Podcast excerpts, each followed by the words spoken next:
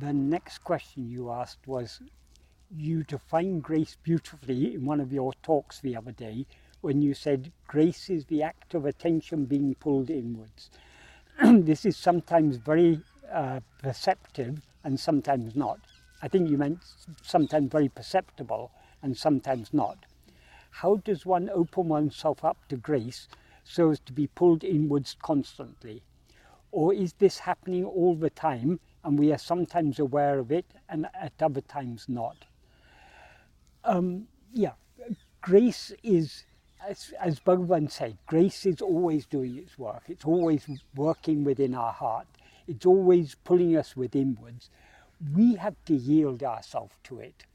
So by to the extent to which we turn our attention within, we are yielding ourselves to that inward pull of grace. So the inward pull is there, uh, whether we are aware of it or not. That is, when we're rushing outwards, we're not aware of the inward pull. But it is actually, the grace is always there, always pulling us within. As Bhagavan said, grace is giving a push from outside and it's always pulling from inside.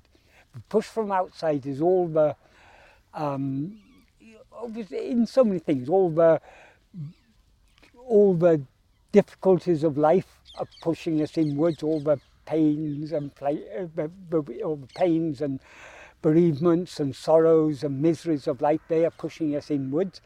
All the difficulties we face are pushing us inwards. Bhagavan's teachings, his teachings in words are pushing us inwards. So, so many things, in so many ways, grace is pushing from outside. But primary work of grace is by is pulling from within. in fact, it is grace alone that is manifested outside in the form of Bhagavan and his teachings and encouraging us to turn within. So, and Bhagavan said, there's a verse in Guru Vachaka Kovai in which Bhagavan says, but uh, grace is that which is always shining in our heart as our own being, I am. So grace is always present. People complain, but God is not gracious to them but actually God is always gracious because he makes himself available within our heart as our own nearest and dearest. We are the one who are not gracious to him because instead of turning our attention within and lovingly um, attending to him, we are constantly ignoring him and letting our attention go outwards. So grace is always doing its work, it's fast. We have to uh, yield ourselves to it. And how grace works, it's working with, from within to gradually purify the mind and to grace manifests within us in the form of the love to turn within.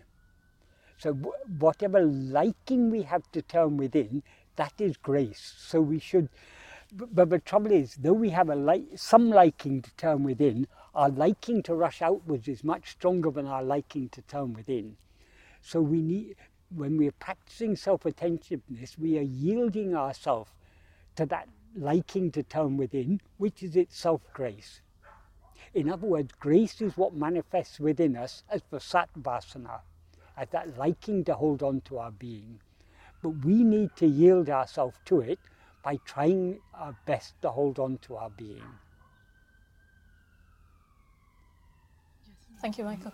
In, um, in somewhere in GVK, it says um, they say um, the fact that we are able to just be itself is grace. Yes, everything is grace. It is grace that is allotted our prarabdha. So our whole life is shaped by grace, and it is allotted our prarabdha in such a way that will be most conducive to our turning within. So everything is, Bhagavan used to say, grace is the beginning, the middle, and the end. It is grace that draws us to this path, that attracts us to this path. It is grace that leads us along this path, that encourages us to continue trying to turn within. And eventually, it is grace that will swallow us. So grace is Bhagavan himself. Grace is our own real nature. That's why Bhagavan used to say grace is not something that comes from outside, but falls, but descends from heaven. Grace is always there in our heart.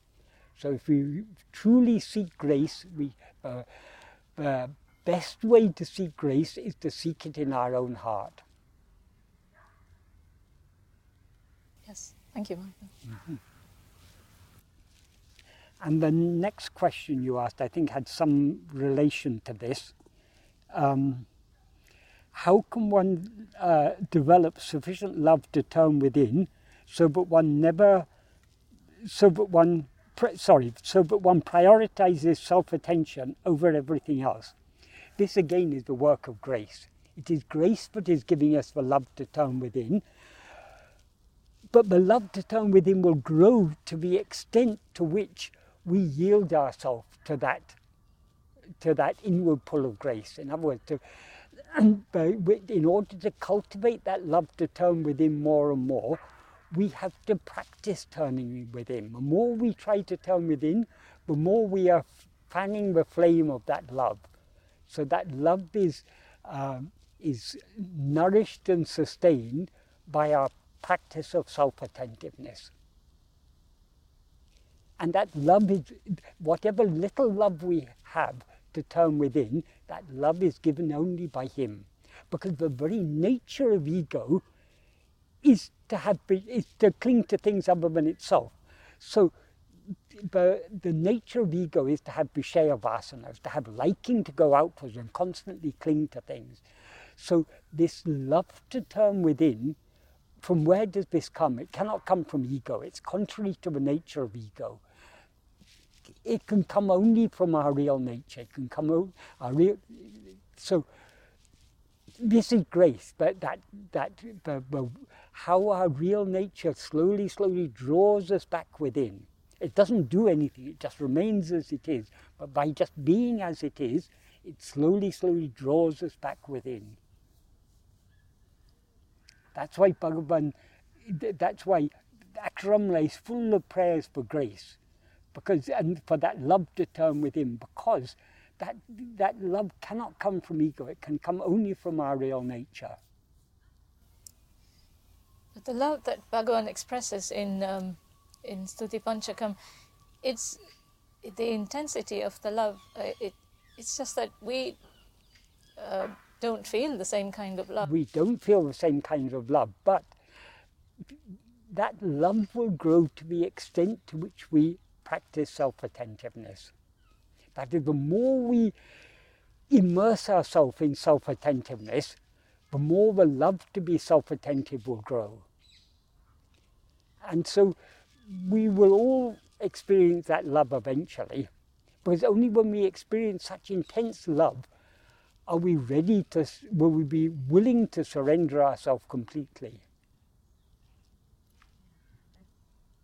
So the love that Bhagavan expresses in Aksharamala is the, is the very intense love but, but arises in our heart when we're near the end of our journey.